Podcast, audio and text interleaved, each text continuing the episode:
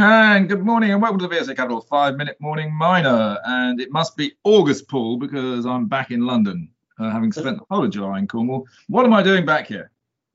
Well, the sun is finally shining, so we're glad you brought it to us. Yeah, I think that's right. Bit of a shock getting back on my bike this morning, it has to be said. Um, haven't cycled for a month. But there again, I have been walking around a golf course almost every day for a month. Anyway, uh, the world must go on. Life must go on. We've got to keep finding good investment ideas.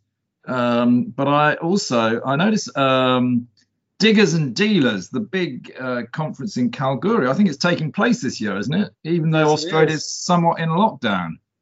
Yes, uh, but the, the it is still an in-person event, so, but it's just that. It's very difficult to travel there uh, with the quarantines and so forth. Uh, so it's going to be very much an Australian attended event for sure this year.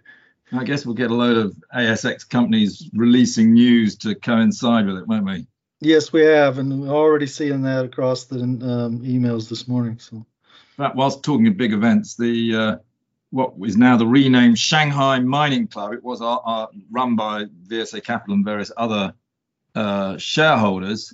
Um, we have just organized our conference in Beijing, which is a very widely attended conference, will be on uh, October the 19th and 20th.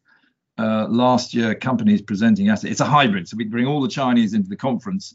About 100 of them came last year, but we also broadcast it internationally, and the presenters do it through video. We do it in conjunction with African Mining Indaba, the biggest sort of mining conference almost in the world. So it's a, it's a very successful event.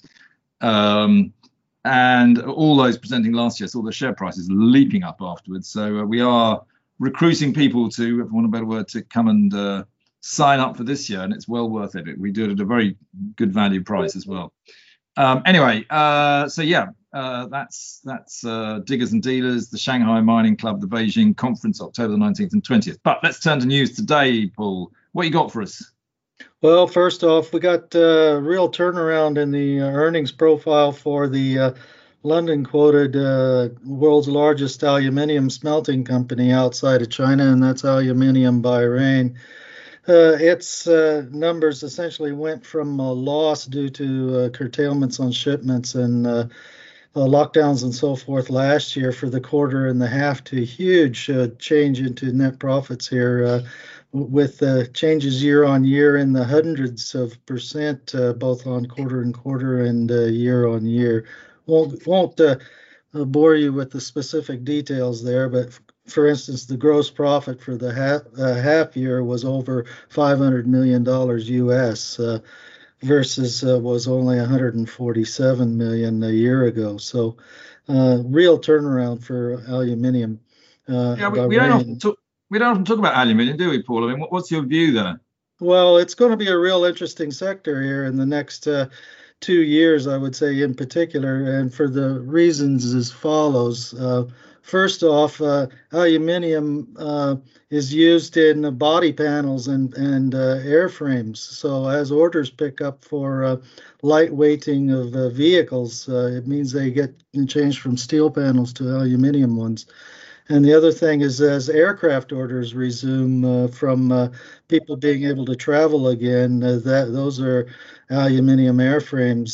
So that's where the finished goods go. The other thing to consider too is that as the copper price rises, the incentive to shift out, out of copper to aluminium and cabling becomes that much more enticing, and particularly for the Chinese, as they have a surplus of uh, smelting capacity in aluminium. So it's in their interest that uh, the uh, copper price uh, essentially stays low, and if not, then they're going to try to substitute it as much as possible. So the demand side for aluminium looking a lot better here in uh, going forward. Hmm, interesting. Thanks. Uh, talking of, of, just sort of commodities, but stocks involved as well. I see Yellowcake has given a quarterly operating update. I mean, the the update doesn't mean a lot, does it really, Paul? Because it's just basically a holding company for uranium. You're taking a view on the price. You're quite bullish on uranium. I'm rather bearish on uranium. Um, any views on that quarterly operating report? Well, they're definitely headed in the right direction here. They've uh, and investors seem to uh, like the uh, business model of what they do because they've uh, cre- uh, completed two placings uh, for capital so far this year, and they've essentially built some additional inventory and continue to do so in Yellowcake. And uh, they're showing a profit on the deals they've done so far with uh, current uh, inventory valued at about 427 million versus roughly about 320 million US for what they paid for it. So um, people kind of, there is an investor there for this kind of business model. Yeah, look, they keep raising a lot of money. It's become quite a big company, but um, you know the price um, hasn't. It sort of goes up and down a little bit depending on what the uranium price obviously is doing, but it doesn't move an awful lot. I think came to the market at about two pounds. It's currently 277, been as low as 150. Actually, it's had a good run up in the last, you know, 12 months or so, from about 150 to 277, as uranium has performed a bit. Uh, it's actually off today, 4p, which is one and a half percent.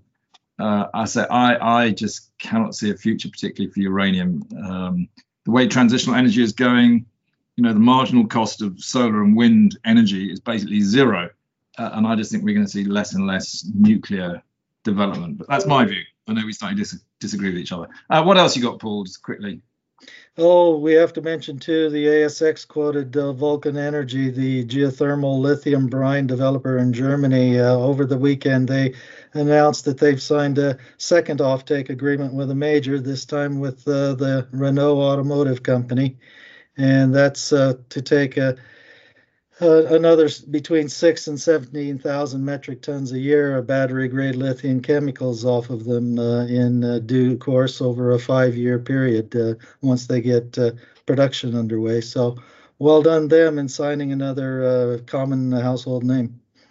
Yeah, no, well, I mean, Vulcan has been a fantastic performer this year. It's, it's a management team we really support.